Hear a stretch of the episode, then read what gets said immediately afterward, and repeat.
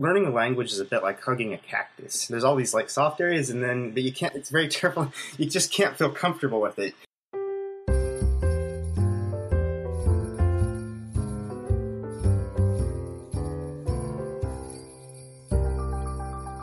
Hey folks, welcome to the Creative Language Learning Podcast with Kerstin Cable and Lindsay Dow.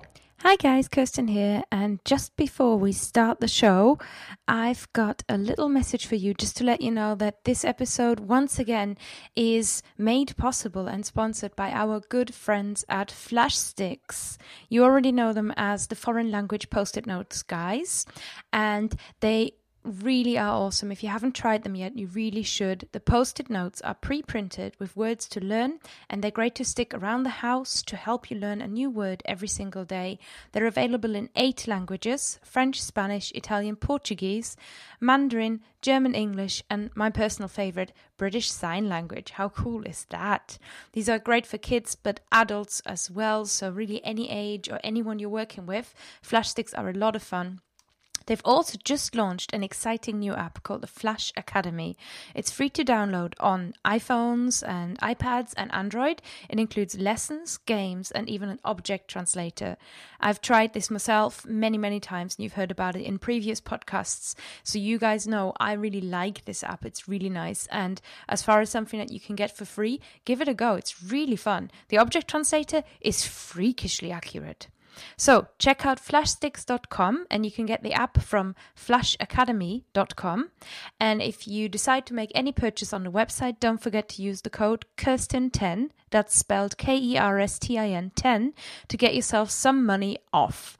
That's really all I wanted to say. And now we're on to an exciting episode, something really special, something we've been wanting to do for a, a little while. And Lindsay wasn't available to record for this podcast, so I got myself some help. Now listen in and check out what is coming up. Hello everybody, we are in episode forty-six of the Creative Language Learning Podcast. Thank you guys as always for joining us so much. And I've kind of got a surprise for you because I'm here with the boys and not with Lindsay. Lindsay's off on a little adventure at the moment, and I have found myself two co-hosts for the episode, or two guests for the episode. Um, we have a very special topic for you, and both of them actually very expert in this topic. So I'm really looking forward to speaking to these two guys, and they are Gareth Popkins and Tristan Foy, a Brit and an American. And our topic for the episode is going to be language learning at the very advanced level. So we're talking about, in the European framework, we're talking about C one, C two kinds of levels, or if you prefer thinking in the F S I scale, it's sort of around the, I think, three upwards, so probably your fours and your fives. This is really the area where you're not worrying about grammar so much anymore, maybe, or maybe you are, and you're not worrying about how do I get started, but you really have been going for a while. So let's start with Gareth, I suppose. Hey, Gareth. Hello. Thanks for having me on the show. You're welcome. So do you want to tell us a little bit about yourself? Well, I'm Gareth Popkins, and um, I'm a learner of various languages and have been for many years. Um, and I write on that on how to get fluent dot com. Most recently, I have been trying to get my German going at an advanced level again, and also my Russian, both languages which I've been learning over many years, but which had been dormant for a few. So I've just taken a C one level exam uh, in the last six months in, in both languages. Mm. Is there any language you're doing at the moment where you'd consider yourself at a lower level, or are these sort of languages you've had going? Well, yes, I'm, I'm also, the other language I'm focusing on at the moment is Basque, where I am very much in the, the in the A's, so a beginning learner on the European framework. Mm-hmm. Wow. Hey, Tristan. Hey, Kirsten, how are you doing? Hey. So do you want to tell us about yourself and your languages as well? Yeah, sure. Um, I, uh, I've also been studying languages for most of my... Uh, Most, well, certainly all of my adult life. Um, I started with French, and ironically, French is one of the languages I don't speak very well at all. But uh, I, uh, my two most advanced languages are Spanish and German, but uh, I've studied several other languages, including Esperanto and Norwegian and uh, Japanese and a little bit of Lakota. Um, and uh, right now I am mostly focusing on trying to get my uh, Spanish and my German to a uh, to a more advanced level, like what you were talking about, being advanced and continuing to work onwards with it. Um, but there's some other languages that I'm looking forward to getting started in, like Dutch and uh, Swedish, and uh, uh, I have a, I guess, I have a fondness for the Scandinavian languages, like including uh, Danish as well. Mm. Well, I I think there's something, there's definitely already two things that I'm noticing. That um, number one is that Tristan is sort of, you know, you're kind of that polyglot archetype of the person who is. Well, if I'm thinking in Ellen Jovin's terms, who gave a wonderful presentation at the Polyglot Gathering, where we all had the pleasure of meeting up, um, she was talking about the polyglutton. And sort of the way you're describing yourself, Tristan, it reminds me a bit of that. It's sort of you're looking around and you're going, oh, I wonder which language, you know, which other language I could pick up. Is that something that you identify with? Do you find that new languages sort of keep popping up and looking very attractive? Uh, yes. But not as much as it used to be. I um, it it also depends on who my friends are uh, and, and the people closest to me in my life. Like, for instance, um, I never was interested in Afrikaans, and then uh, I was traveling through Bolivia one day, or for a week actually, and I met up with some a couple from from Johannesburg. And suddenly I became really interested in Afrikaans. I was, I was sitting in this boat, and they were. Uh, As we were crossing Lake Titicaca, and uh, I heard them speaking this strange language behind me, and then I listened, and they were speaking English, and then I listened again, and it was a strange language, and I couldn't figure out which language I was hearing, and they were switching between English and Afrikaans. So that was kind of an inspiration. But I think um, uh, more m- most recently in my life, I'm wanting to focus mostly on languages that have a more practical value for me.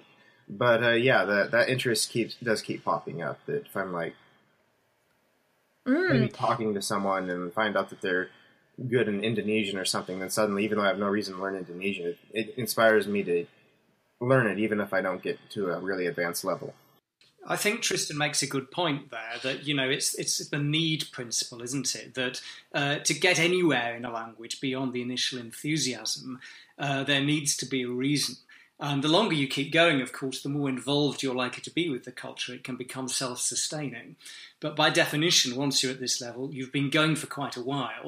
And so there must be something more, uh, which which is sort of pulling and pushing.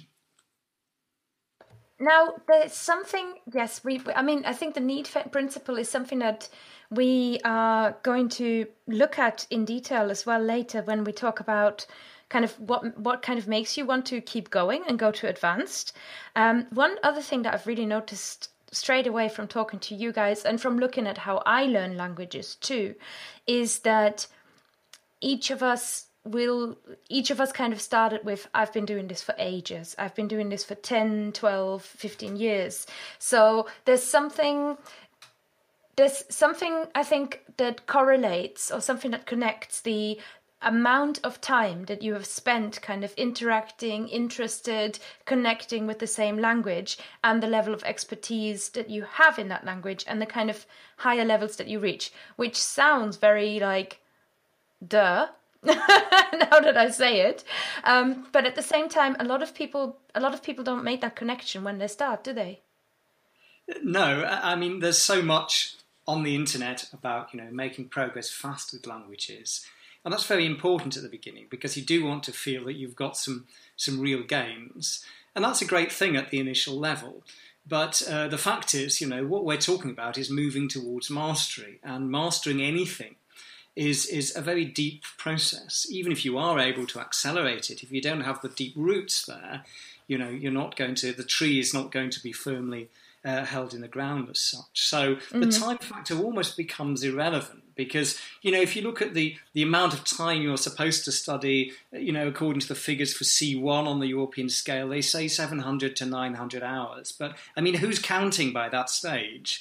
You know, we've been doing it for years, sometimes intensively, sometimes not so intensively, but we're keeping going. We're building it into the into the, the warp and weft of our life.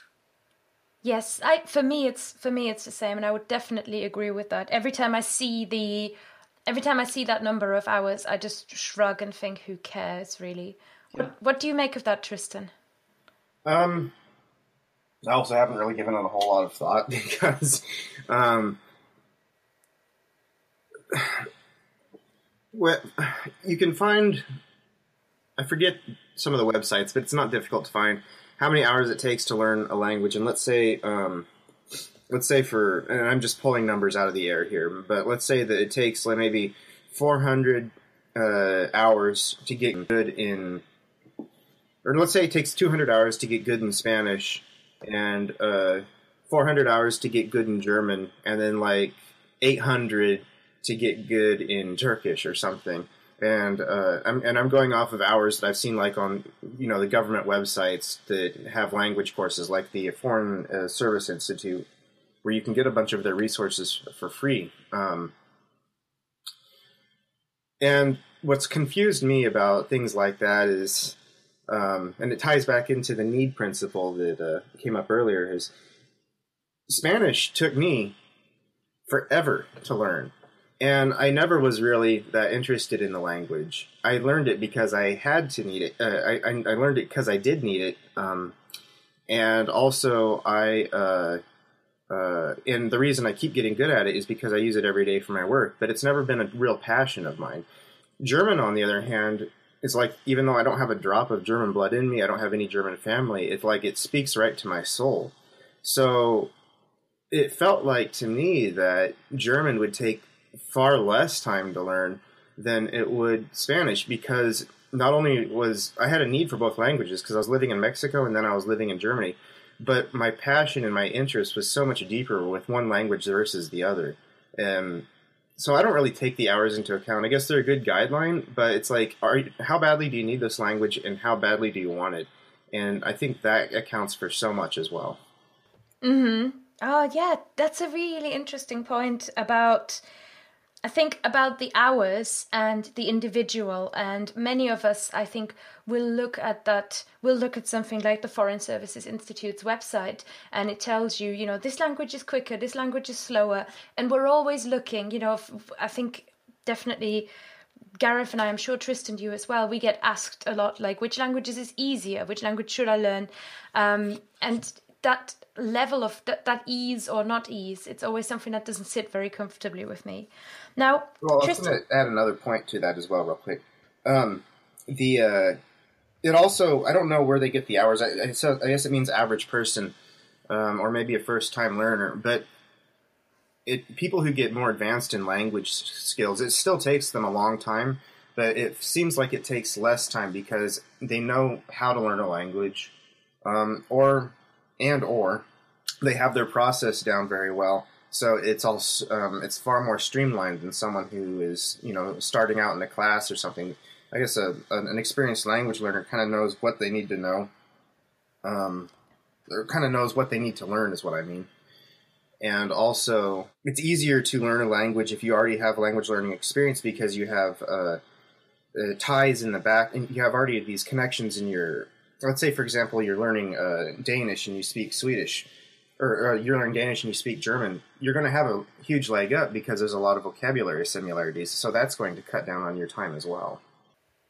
I think Tristan has made a huge point, and that is something that, as an advanced learner, that we have certainly, I think a lot of us have kind of become familiar with, that there is a level of um, language skill and learning skill and just knowing our process that is just higher every single time you kind of attempt a new language, every time you take a language over a certain threshold. And yes, and, and, and when you're beginning, when you're beginning as well, almost more so, um, uh, because that's when you're, you know, in some ways, you you need you need those skills. Although when you're at a high level, of course, as well, it's maybe a different set of skills. Um, but uh, you know, if we're going to focus on, on the high level, then I would say it's almost it's more as well than uh, than the need principle. Because if you're living in a country, and this was my experience, I lived in Germany for several years, I lived in Russia, what can happen is that you plateau out at a sort of upper intermediate level where you have enough language to fill in your tax returns, to have your social life, um, t- to some extent on the job, depending on how you know much language you actually have to use at work. But at the C level and for the C level exams as well, uh, you have to be going much beyond that too. Mm-hmm. So what's been your experience? Because you've recently taken C one in German. And that's right, yeah. There's two questions I have about that. Number one, I mean, Tristan earlier mentioned eight hundred hours to get good in Turkish, this many hours to get good in this. And there is, you know, I mean, what the Foreign Service Institute focuses on is this sort of functionally native, which I guess yes. goes into the C's as well. Yes. So question number one is, what does advanced mean to you? And what, what kind of draws you to the, the feeling of wanting to improve? Yes, I mean, I think there is a good distinction between fluency and mastery. Fluency basically meaning you can do more or less everything that you need to do, even if sometimes it's not very elegant, you still make quite a few mistakes, and that might be, say, the B two level. Um, and mastery is where you really are approaching uh, a native-like fluency, which doesn't mean uh, that you're going to be mistaken for a native. It doesn't mean you're not going to make mistakes, and there are sometimes going to be words that you don't know, but you're able to t- to, to communicate using um, and understand across the skill range, uh, reading, writing, listening and speaking, uh, and to hold your own um, with uh, with the, with the natives. So it's this moving from from fluency, where you may plateau, moving to a higher level of mastery, I think, which is... Um, which is the distinction. And that does involve you really stretching stretching yourself and getting out of your comfort zone, the plateau that you were living in, and starting to talk about and write about a, a very, very wide range of uh, of different topics. Mm, and what is it that makes you want to do that, though? Because yeah, one, yes. one might argue that if you can manage in a language, why do you need to get? Why do you need to advance? Yes, uh, you you could say that, but uh, at the same time, obviously, the the deeper you get, uh, you know, the uh, the more the greater your facility in the language. Uh, that means you can you you you are still um, in a way becoming more. Uh, you know, you are seeing more and more fine differences. You're able to use the language ever more effectively. Uh, and it is, I find, an incredibly satisfying thing. Uh, some may need it for their job. That's not my case. But if you're in a job where you have to write the language, then clearly, you know, the uh, or your, um, you know, fine interpretations, fine distinctions are going to be important. Then uh, there could also be be practical reasons. But for me personally, it's it's the satisfaction of taking it further. Just to use, you know, the old mountain climbing analogy that, you know, the higher up you get, the Uh, the more of a thrill it is and the greater the view. Mm-hmm. And do you feel that, say in German, now you've taken C one and you passed the C one exam, do you feel like you're done? No, I don't, not at all. Um, uh, you know, it's always... in a way, and this is one of the psychological things at the high levels, I think, that, you know, the more you know, the more you realise that you don't know. Uh, and one of the things with ref- working in a reflective way at this level is that you're constantly becoming aware of of, of scope for improvement. So uh, you, you're enjoying the journey. Um, it, it, obviously, it's okay to, to stop uh, or to stop for a breather whenever you feel like it, uh, if you're uh, not under immediate pressure to get better. Uh, but for me, no, I would like to go on at some point and do and do the C two exam and to keep going. Uh, mm. My my advanced languages are, are always, you know, so far as I can see, going to be a part of my life. And there are always going to be cultural things and relationships and so on, uh, and interest through those languages, which uh, which I'm therefore going to want to cultivate.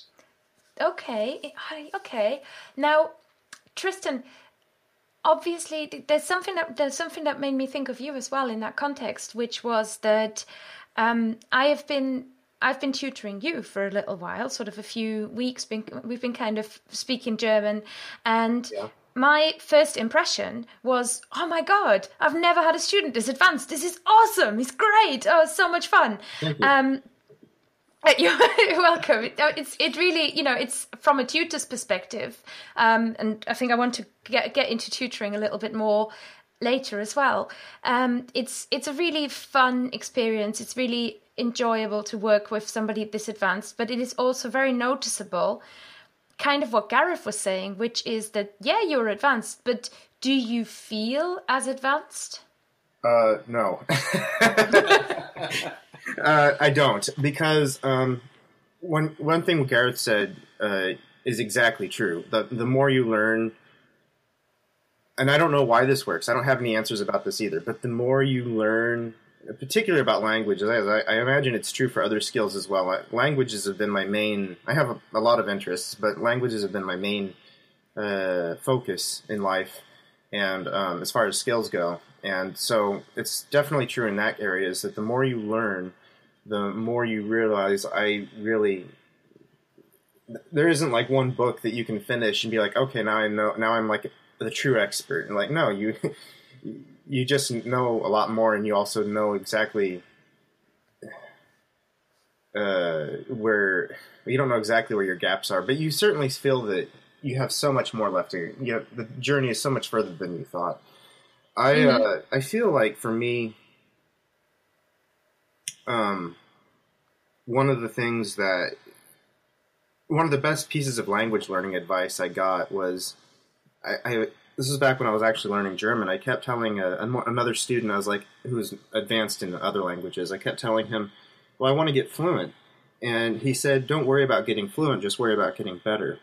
And even though it's kind of vague sounding, um, it made a big impression on me, because it kind of showed me that, like, fluency is this really – we I mean, polyglots talk about fluency, and you hear it in, like, books like Get Fluent and, and uh, Everyday Fluency. And it's really a bunch of nonsense, if you want my opinion. I because fluency is such a vague term that everyone has – no one really has a, a nailed-down definition of what it is. Some people say it's being able to speak – fluidly without pausing. To me, that's not fluency. It's fluency for maybe a sentence, but that doesn't mean you're going to be fluent in Spanish if you can say a few um, phrasebook phrases very fluently. That doesn't. You still can't really use the language to a very um, proficient level if you just know a few sentences fluently.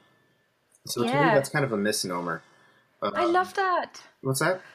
I love that, saying that, you know, don't worry about getting fluent, worry about getting better, and because you you put out a goal. And yeah, I think right. That's sort of the the language learners and, you know, polyglot circles, you know, you're talking about this. But I think generally in the world, we are we want to define the world around us as much as we can, especially adult language learners, right? So you're always looking for a way of defining what what you're looking at. And I think with language, it's like you're you're riding this beastly dragon, and you just kind of go, well, if only I could do this, then I can get off. Yeah, it's learning a language. It, it's like that. It is like that. To me, learning a language, to me, languages have souls and personalities, and very much living things. And learning a language is kind of like getting to know a person. Like, you're never really done getting to know a person. You just get comfortable with the person. You can become very close to the person. Um, but you're never, there's always going to be more to learn about them in so many different contexts. Um, and a language is like that. Uh, and I don't think that language learners need to get advanced. I think a lot of them will be satisfied in their life with be getting to what we know as the B one, B two level. Um, I think the people who, like Gareth and me and, and a few others uh, who I've met in the polyglot circles, um, the people who really want to get to the C one, C two level, who uh, aren't doing it because they need it for a job, like, for example, um, Gareth's living in England, and he, he wants to get to C two level in German. He doesn't really need it necessarily because of his uh, job. I assume maybe you have a lot of Germans in your no, no, I don't. circles. No, I don't. It's a rare breed that wants to – they're kind of driven to pushing themselves. It's like um like an extreme athlete, I think, um, who you don't really need to do that, but it's just something inside of you. You you develop it or you don't, and if you don't develop it, that's fine too. Um, it doesn't mean it, it just means that you have different goals or priorities in life, and that's absolutely okay. Mm. Gareth, what do you make of the extreme athlete analogy? Uh, well, I think I think there is something in that, actually, that, uh, you know, uh, you, you once you're beyond the B two level, you're starting to learn things that you probably are not going to need uh, and necessarily. Uh, or that to, to, to, to get by. You know, if you're working as a journalist or uh, uh, something like that, then you're going to write in the language, or as a lawyer using the language. That's that's a different thing. But uh, generally, it's yes, it is beyond what you actually what you actually functionally perhaps going to need. One thing, just to go back to the definition of fluency, I wanted to say was, you know, fluency. You can also think of it in terms of, you know, you can be fluent at different levels. Uh, so you may be fluent uh, in, uh, you know, going to buy the newspaper or a loaf of bread in the morning. You can do that fluently. You can be fluent discussing uh, nuclear physics. So it may help to look at fluency as um, always, fo- you know, in the in the subjective way, uh, in, in the context of, of the task. Mm. There's something... There's something about this desire to keep going that yeah. I I connect to. I think I've probably gone beyond B levels, obviously in English, you know, which was, it was a desire that was about identity for me. It was about, I really, I've always dreamed of being bilingual and, you know, like now I'm bilingual, yay. So, you know, English definitely is highly advanced. My French also. Um, I just kept pushing, kept going with it, kept going with it. And something I noticed about being at the level, sort of when you really start going beyond the B's, to me, beyond the B's, to me, it's about, it isn't about what can you do with your language, what are your technical skills anymore. And I wonder how you how you guys connect to that. It's about learning more about that specific society, many people would say culture, the norms in that place, and really kind of, that is when you start going deep and learning about the place, as opposed, because you've got your tool set now, and this is now where it becomes about using the tools. I, I, th- I think that that's, um, I think that's a, a good way of putting it. Um, nice thing about, one of the things about when getting to the C two, C one, C two levels, um, the way that I imagine it is, um, uh, it's when you're like learning a lot of idioms, for example, I mean, and jar- technical jargon about your specific areas. And to me, it's about like you have your house built and now you're decorating it. Like it's functional, you can live in it, um, you can have people over. It's certainly uh, it's certainly a fine building the way it already is, but now you can truly like uh, add the finer touches to it and make it into um, the place where you always wanted to live. That, that's the analogy I sometimes use. I'd, I'd agree with that. That analogy is certainly, um, certainly a good one. But what you said about learning uh, grammar, Kerstin, uh, you know, I think uh, I'd want to add to that, that uh, I think when you get to sort of the middle B levels, you've, you've covered all the structures in the language. You're not going to come across anything new. But I certainly feel that there, I'm very much still practicing getting things right, because um, what is demanded at the higher levels is more and more accuracy in using all those more advanced structures and some of the basic structures, which, uh, you know, sometimes you can have fossilized mistakes uh, which have continued.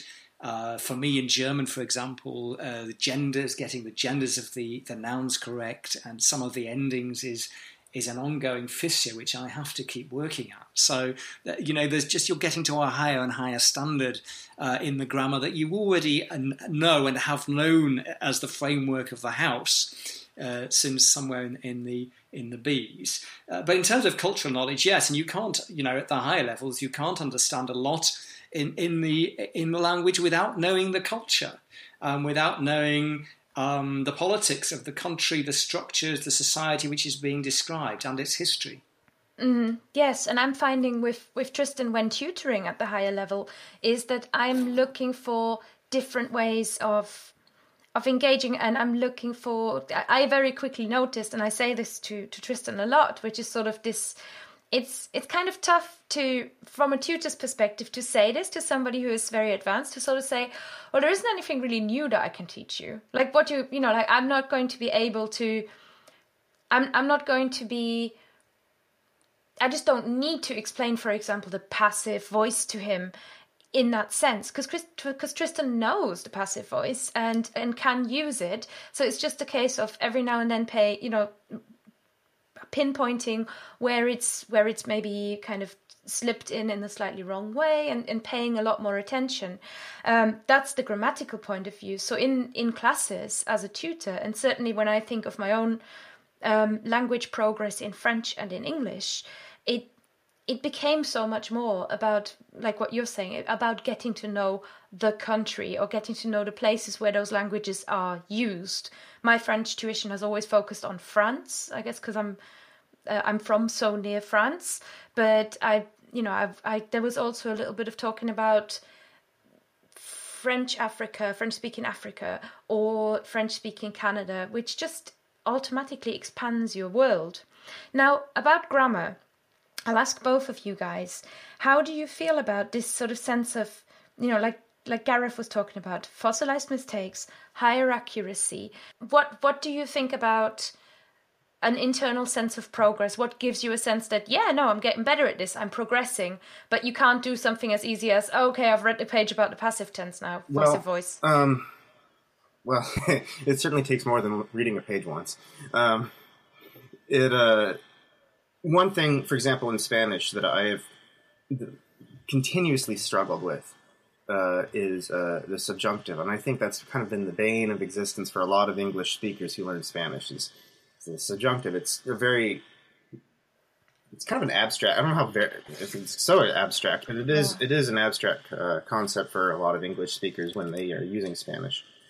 Um, French has it too, and I hate it in French too. Yeah, I, and like I said, I haven't got very advanced in French. I've heard that the subjunctive is clear in, in French, but uh, uh, I, that has yet to be seen. um, I uh,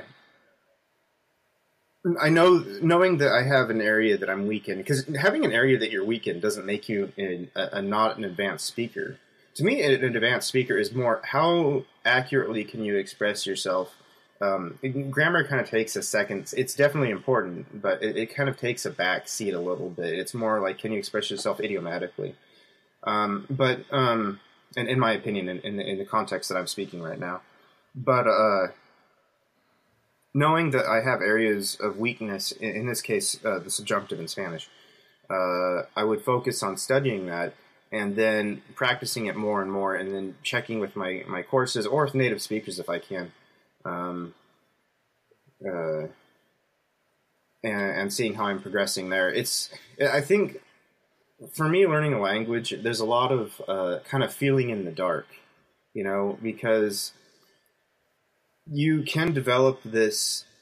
I think a fossilized mistake is uh, very common, and uh, it, it's easy for those to become very natural feeling. And so even when you're at an advanced level, and, and if I'm studying the subjunctive, I, I, there's a concern that I might overcorrect and use it too much, and then that becomes fossilized. So um, it's just kind of a, I don't know if I really have a good answer for your question, um, but uh, it's for me something that I just do trial and error, just like everything else. Mm-hmm. So Gareth, do you have something to say about the, the kind of sense of advancement or frustration? Yes, there, there are two things. One is general, and it's to do with vocab- vocabulary, grammar, and all the skills. It's, you know, the image of you're moving out from a point. So it's like the outside of, of a circle. So as you get better, the circle is getting larger and larger. So you're advancing more over more and more territory. So um, the, uh, in all directions. And Uh, so the feeling of progress can actually be much, much less um, because you are adding, you know, it's marginal, diminishing marginal, marginal returns, if you like. So you need to be very aware of that and to deal with that in your own motivation and your own expectation, uh, so that you are, you know, it's, it's, it's, um, something you, you have you have to be aware of. In terms of how you tackle gr- grammar, I am a great advocate of, and I have used uh, for my C one exam preparation textbooks, if you're studying um, a, a language where there, where the, the market, you know, where there are materials out there, there's a demand. Uh, you can use still uh, textbooks. You can find them in German for C one and C two. In Russian, at least for the C one level, there are materials. Uh, French, of course, there's a lot of stuff as well in other languages. You know, working through the textbook, it will be taking you over the most difficult advanced grammar points. And I also combine that, and I also try and get one always which has exercises which you can correct yourself with the answers in. Uh, sometimes these are sold as separate books. And I would have a standard work of reference grammar, something like Hammer's Grammar for German in English, or the, uh, Wade, the Wade uh, Russian Grammar, uh, which also have, both of those have um, separately uh, sold uh, books of exercises with answers so that you can test mm-hmm. yourself, because constant testing uh, is important. Uh, it's not, as you were saying, just ticking off ticking off the page. And then the thing that really flusses you out, and uh, um, two things. In the Russian exam I've just done, C one level, uh, there is a multi-choice grammar section. It's a fifth of the, the marks. Uh, it was an hour, uh, ninety minutes, I think, with one hundred questions. So you have to move pretty fast. So you need to, you know, you need to know the grammar. But also writing. Working with a teacher, having them correct your writing, uh, you will see mat- mistakes starting to repeat themselves, patterns of weakness there, things that you need to focus on. So that's one way that you can you can work with a teacher. Mm-hmm. I like the I like. I mean, you mentioned a few times that you aim for exams. So I guess for you, this is your personal motivational method, right? So it's the idea yeah. of I am quite advanced. I don't, you know, I don't, can't just tick off grammar topics anymore. I can't just keep doing the same thing. I want to, I want to, you know, like, like I said, sort of ride the dragon to a certain point in a way. Um, and exams make a really good, make a really good point there. And I think they really get you somewhere. Now, Tristan, for you, am I right in saying it was more travel related? It was more about specific, you know, less less maybe about the goal, but the advanced levels in language sort of came to you, a sense of achievement came to you through travel? Yeah, that's absolutely right. Uh, to this, to date, I've never had to take a, a, a language uh, advancement test as related to a job or something. When I got out of the Peace Corps, I was in the Peace Corps, I was in Peru for two years, um, and when I got out of that, they, they you go in with a, a placement test, and you come out with a placement test to see exactly just what kind of progress you made in Spanish, uh, or whatever language, but in this case, Spanish. Um, and, but other than that, I've never had to take a, um, uh, I've never had to sit for an exam. Uh, it is, it, for me, it was travel related. I, my goals were all more internal and be like, do I pass myself off as a native speaker or something uh, approximating that uh, in terms of accent and so forth? And we haven't even talked about accent in this yet, because I think a lot of beginner speakers thinking that you're not advanced. Like, if you have a good accent, then you're advanced, and that's really not true. Um, an accent's very nice, but it's like uh, it's not necessary to be a, a, a native-like speaker. Uh, At least mm-hmm. in terms of mm-hmm. language knowledge, in terms of fooling people, you need an accent, I suppose. But in terms of uh, having a native-like grasp of language, you don't. Um, so for a long time, I'd focus on my accent and everything. And then, like, well, why, why am I still not, you know, comfortable in this language? Um, I, uh, I I remember the time when I was in Peru, actually, and I was like, I'm done with Spanish. This is as advanced as I ever want to get. And I don't ever want to study another sentence of Spanish. I just want to use the information that I have, because I don't consider myself ever, I don't think I'll ever need it for anything other than what I, you know, other than conversation. And, and then lo and behold, I, I find a job as a translator and interpreter in Spanish. I'm like, oh, well, okay. Well. And even at that high level, there's always things to learn, because it's a technical, fe- the, I translate a technical field. Um, mm-hmm. And that's just stuff you don't learn every day. Uh, so you have to get advanced in a very specific area that you might never actually use in conversation. Yeah, I can echo that as a as an English learner, that, you know, there was certainly the point where, say, I moved to the U K, and I'm always thinking of this as in terms of exams and the limitations right. of an exam. I moved to the U K in two thousand three, having taken I E L T S, the, you know, the English version of, say, any kind of exam, um, having passed that at level nine, which is the highest level you can get, um, for all intents and purposes, oh, you're a native speaker. Moving to Northern England, couldn't understand a word anybody said around me because of dialects, because of accents, because I wasn't familiar with the speed and the rhythm, and I hadn't had the opportunity to spend a lot of time in the country. So I think I I love I love kind of the idea of almost a combined Gareth Tristan approach here, which mm. is to set your goals as exams, but also travel goals. So you kind of have that mix of the real life. And well, I certainly, I mean, don't get me wrong. I certainly would like to, to take some of these exams, if for anything, just to see exactly where I sit, because I'm not very clear on where I am at my level. Like you mentioned earlier, you thought in German I was a, I don't think you mentioned this in the podcast, but you mentioned to me privately that you thought I was at a C one level. Um, Ish, don't okay, quote me. Well, well, and, and and what I was about to say was, I don't feel like I'm quite at a C one yet. I feel like I have a, a quite a bit of ground to cover before I get to that. Um, so I uh, uh, uh, I would like to take some exams to evaluate exactly where I am. But for me, it was always more like, do I feel comfortable in the language? And I've never felt completely comfortable in any language other than English, in either Spanish or German, or any of the other languages that I've studied, but those being the ones that I get to the most, uh, the ones that I'm at the the highest levels at. Um, so for me, it was always like, do I feel like I can express myself natively? And until I get to there, that that that's where it is probably going to keep pushing me. Uh, and even then, mm-hmm. I, I can't imagine that I'll ever get completely comfortable where I will just want to say, okay, I, I'm done studying. I know everything there is to know, because there's that's never ever going to happen in any language, including your native language. Okay. Oh, Gareth, go ahead. Yes. No, no, no. I, um, I just wanted to say, yes, we've already said, you know, as regards exams, uh, uh, you can't tick off and say, now I'm finally fluent. And that is true also with the highest exams, as you yourself then found when you when you came over to England. So you have to remember what the exams can be. They are, as Tristan was indicating, and this is why I like them in a way, they do give you a really objective yardstick. Sometimes it's a bit too objective, but sometimes we need to have pointed out that we're maybe not quite as good as we thought we were in some areas.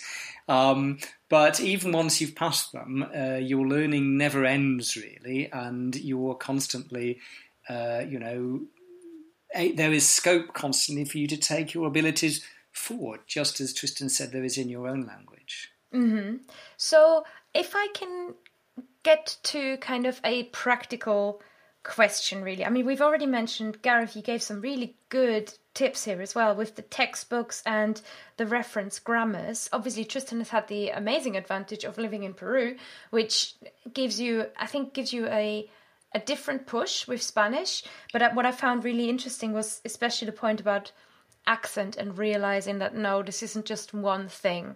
So my main, my main kind of point in all this is to sort of say, you've got to have a holistic linguistic improvement, right? So you you can't advance unless you advance in listening, speaking, reading, writing, accent, vocabulary, grammar. You know, it all has to hang together. But how do you guys go about that?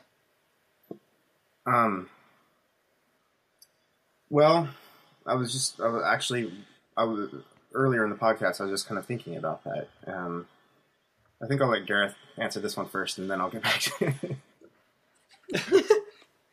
Yes, well, I am, you know, I have used textbooks uh, to provide a framework across the four skills, and I work through those books. I use a teacher. I block book in advance sessions, often only half an hour with the teacher. I'm very proactive in making sure the teacher knows what I want. You've got to take, you know, responsibility for, as you always stress, Kerstin, your own your own learning. Uh, working with the teacher to move you through the book. I often book the lessons early in the morning so that, you know, bef- I've got it under my belt before before the day gets in the way. Uh, and uh, I'm practicing a lot and trying to do so as interactively as possible. So obviously with the the production skills of writing and speaking, that's inevitably active, but also with reading and listening, underlining words, going back to them, trying to retell my tutor what I've been reading about, for example. Similarly with listening, maybe jotting down notes, trying to retell a report uh, on the radio, so that it is not just passive for the reading and the listening. And a whole, whole lot of, of it all, you know. So you're talking about um, many, many hours over many, many months, stretching sometimes into years of working consciously, taking your game apart too, as a you know a tennis star would do. They go back and they learn things like their serve or whatever again from scratch, um, just to check that everything's running smoothly. And that's something else you can do with a tutor, going back sometimes to first principles. With vocabulary, uh, working on, you know, exposing yourself to new areas, trying to describe things you wouldn't no- normally need to talk about. You know, the example I always use is, you know, how do you saddle a horse? You know, something I wouldn't normally have to do. But I can talk about in English. It, it, it be, goes with being a native speaker. Do you know all the vocabulary for that? In, or, or how do you, you know, how is an egg produced, you know, right from the chicken? There are many things you can describe. How is a rocket sent to the moon? Challenge yourself. Go to Wikipedia articles f- mm. for some of the vocabulary. Look at collocation. So we sit an exam in English. We don't make an exam. And there are set phrases in, in languages. You can, you know, notice these, underline them, repeat them, learn in chunks. Mm-hmm.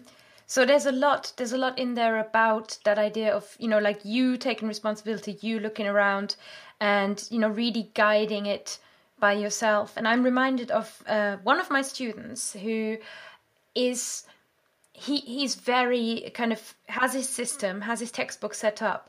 And what we do in classes is basically just, just go through whatever he has covered already in his textbook, where he says, oh, okay, let's have a conversation about this specific thing. And I have... every now and then as a tutor, as you as you're wont to do, you know, you kind of bringing in and you say, hey, let's try something, you know, let's take it off the beaten track. Let's, you know, let's make it a little bit more, you know, I don't want you to get tired of the textbook. And that was one person where I really had to learn that sticking with the textbook is very stubbornly is can work for a person. Right. So this is pretty much his main source beyond perhaps listening to the news or watching you know, watching some videos. It's kind of his main source that he studies with, but it's it's progress, right? Because they're built to progress you. Yes, yes. I wasn't I wasn't advocating advocating just using the textbook. I mean, mm. the key is, I think, a key another key word is interleaving, so that you're doing material that you've already covered, and that might correspond with, you know, your student wanting to go over something he's already covered in the textbook, and then you move on to something new which you've brought in. So you're going you're going um, returning. And you're doing several things at once and and, and, and weave, weaving them together. But, you know, at C one level, that, that is that is still going to work. But certainly at C two level, you can't, uh, you know, and even at C one, we've talked about the cultural contexts that, that you that you need. By the time you get to C two level, of course, uh, you, you do insert in exams. The Goethe exam for German is one. Uh, there's scope there to, you know, look at a novel and so on. Uh, you are at that level going to be, and you're going to be at C one level as well, involved in many other things in the language beyond just your textbook if you want to if you want to do well. Mm, yeah, I mean, Tristan and I, something that we've started working on is sort of the idea of um, explaining the rules of a specific game. Um, and then also I think rephrasing is is a great exercise. Rephrasing, putting something in your own words and just, you know, describing what you've covered before. Yes, I mean, that's one of the exercises in the Russian exams that I've done, actually, the B two mm. exam I did, and I'm just, at the moment, I've just done the C one, waiting for the results. Uh, one of the exercises in the in the oral, actually, is that you, in the speaking exam, uh, they read a sentence out to you, and you have to tell it back, say it back to them without using any of the same words. Mm. Fascinating stuff. So, Tristan, how do you feel about what? What do you think about the idea of in-country learning kind of pushing you always further and advancing you always further. I mean, Gareth, obviously you've lived as well, you in in Russia, in Germany, and me as somebody who's living in the U K.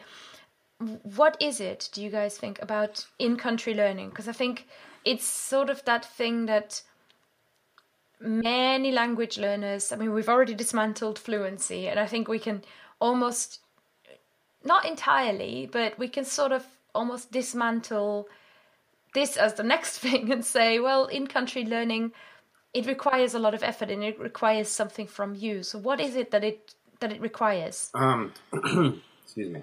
Uh, well, it requires, I, I guess I'll just try to sum up my, my stories of what happened there. Is when I went to Mexico, uh, I went, my, my travel experiences, I've lived in Mexico, Germany, um, Peru, the Czech Republic, uh, in that order. And I also stayed a month in France.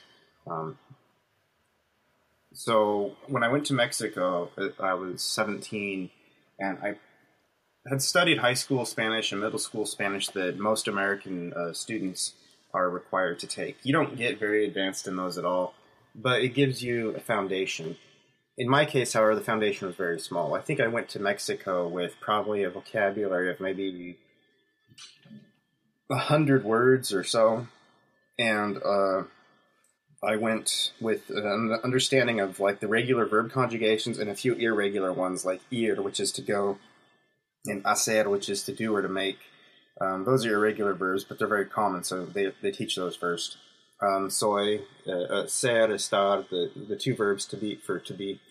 Um, so when I went to Mexico, I wanted to go, I had this idea that I'd go cold and just learn the language by absorbing it, like an adventure or something, going into a, you know, a, a, a new, like a native tribe type of, type of thing.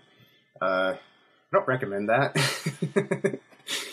It worked for me because, excuse me again, it worked for me because I, the families that I lived with were, uh, no one spoke English. There was no English spoken once I got uh, into Mexico. Uh, there was a couple of people in my classes who, one guy spoke English as well as a native speaker because he had lived in England for three years. His, his father did a master's program there and moved the whole family there. Uh, he even had a British accent and everything. It was very... Uh, It's very charming. But uh, other than a, him and another guy who spoke okay English, I was completely on my own. Uh, and it was very lonely. So I don't think that's a very good way to learn. It did work for me because I was lucky, because I figured out my learning method. But it could have gone so much faster if you study the language beforehand. Uh, when I went to Peru, uh, my Spanish continued to get better because I was in the culture again, uh, a Spanish-speaking culture. But I was so thankful that I already had an understanding of the language because that made life go so much easier. You could focus on the, the, the cultural things a lot more quickly than just trying to figure out how to communicate. That said, to people who are hearing this and they're getting ready to study abroad and they don't feel comfortable in their language, human beings are built to communicate, and you will find a way to communicate. Um, even with uh, very minimal language skills, I was able to express almost everything I needed just through gestures and stuff. And I couldn't express it nuanced or in depth, but people find a way to communicate. That's been my experience. Um, so I wouldn't worry about that while you're learning the language. And you will, if you continue to work at it, you will eventually learn the language. Uh, mm. I think, though, that coming back to your other question, like how to learn, um, like when I was in Germany, for example, and I, I had already been teaching myself German, so I went there with an understanding of the language, but I couldn't speak. I could read it and write it uh, to a point, but I definitely wasn't fluent in that either.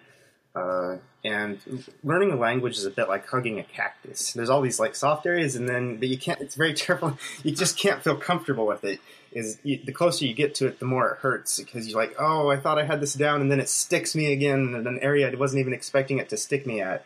And I just don't feel like I'm ever gonna, I'm never gonna figure my my way around this. Um, that's that's exactly German's like a cactus to me, anyways. Um, I uh, so that was a different experience where I, when I went to Mexico, I learned the language and got very conversational, but didn't know jack about the grammar.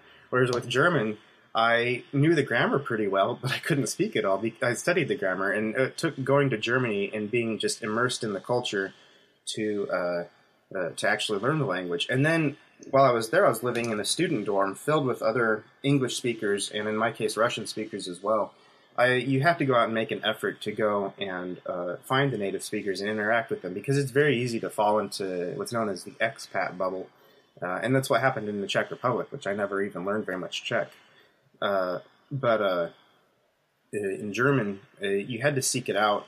Uh, you, you had to get out and become more of a, an extroverted type of person, at least for that point. To the language isn't going to come to you. You have to open the doors. You have to um, put yourself in the situations where you're going to use it.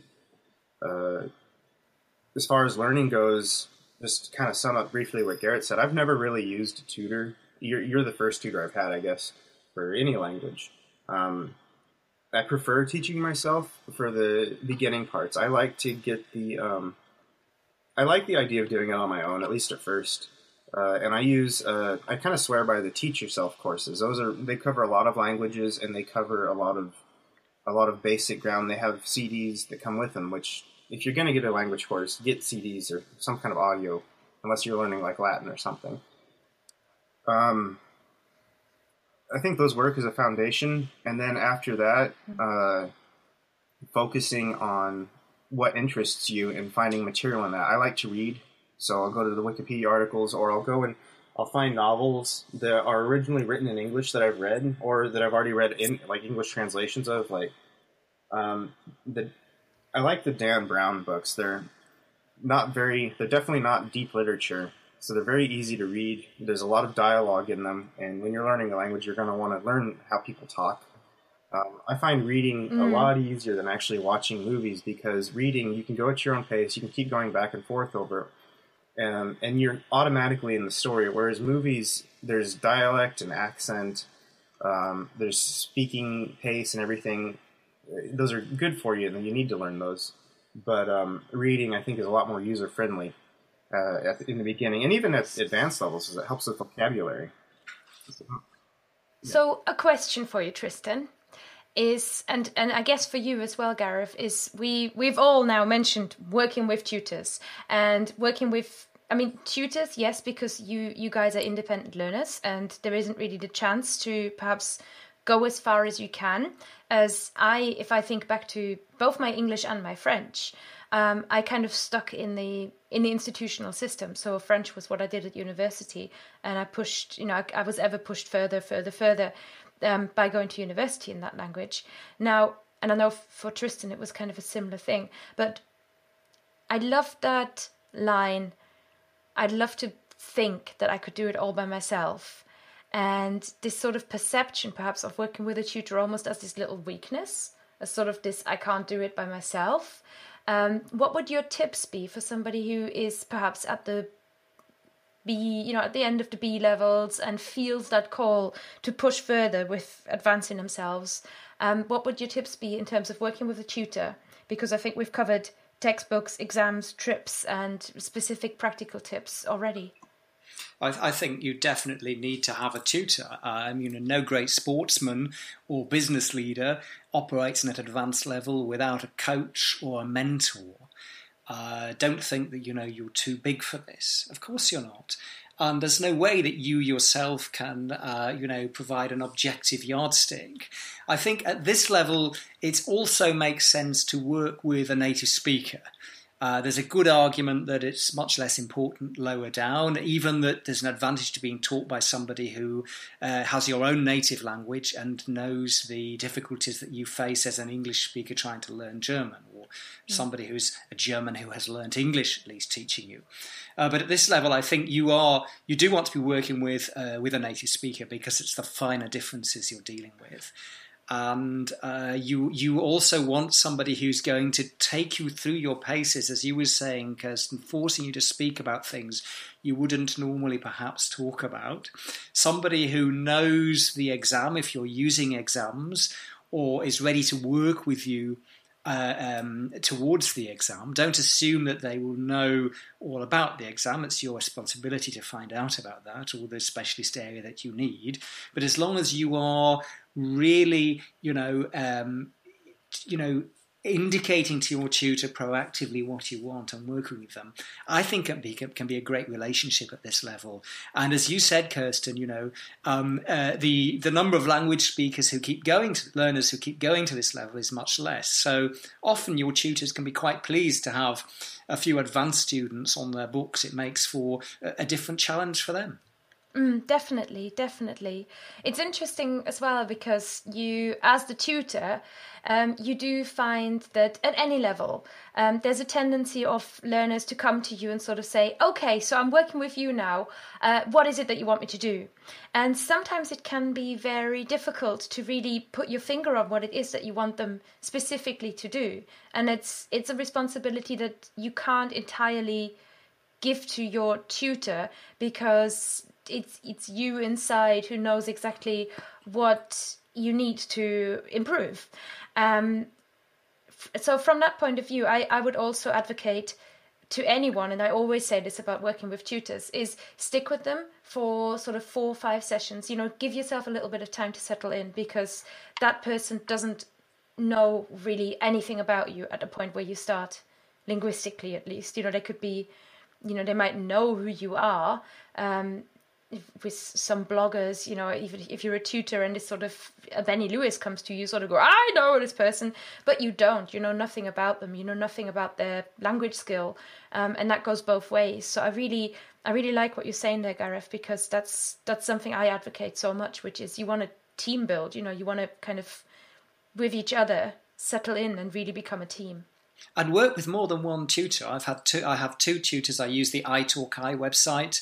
I've had two tutors for German and two for Russian as well. And towards the end with my Russian practice, I also had face-to-face tuition here in London, uh, which is a different experience again, and it, and is very useful. Mm-hmm. Excellent. Okay, so we are coming to the end of our show. I, first of all, really want to thank both of you for taking the time to talk to me. I think you are both fountains of knowledge in your own way. Tristan, I never knew you had so many amazing analogies about language learning, so thank you so much for, for sharing these. They're awesome. I think hugging a cactus has got to be the image of the podcast. oh, and, yes. and I didn't want to convey that I don't think people shouldn't use tutors. I... I uh, Um, my my uh, uh, idea was more like um, getting to the basics on your own, but yeah, definitely use tutors. My my difference was is I was in a native culture with um, uh, native speakers, and even then I probably could have benefited from a tutor, although uh, in some cases that wasn't possible. But yeah, I, I echo what Gareth says. Definitely, mm-hmm. um, definitely find out someone who knows what they're doing to help you, especially at the advanced levels. And that, I think, good final words there. Yes, I agree. Hugging a cactus. And I also love that you said knowing a language is like knowing a person. And don't worry about getting fluent, just worry about getting better. So with those extreme words of wisdom, really, I think we've we've put together an amazing episode. I'm really I'm really looking forward to bringing this out, episode forty-six of the Creative Language Learning Podcast. And next time, you guys, you listeners, uh, we're going to have Lindsay back on the show, and it's going to be our feedback episode where we hear from you guys and answer your questions. So with that, thank you so much, Tristan. No problem. It's a pleasure. Thank you so much, Gareth. Thank you. Well, bye-bye. All right, see you guys. Bye. Thanks for listening to the Creative Language Learning Podcast, guys. Don't forget to subscribe and to rate the podcast in iTunes or on Stitcher. That's always very much appreciated. If you have any feedback or you've got any questions, you can email me, Kerstin, K E R S T I N, at fluent language dot co dot U K, or you can find me on Facebook, Fluent Language Tuition, or on Twitter, at Kerstin Hammes, that is K E R S T I N H A M M E S.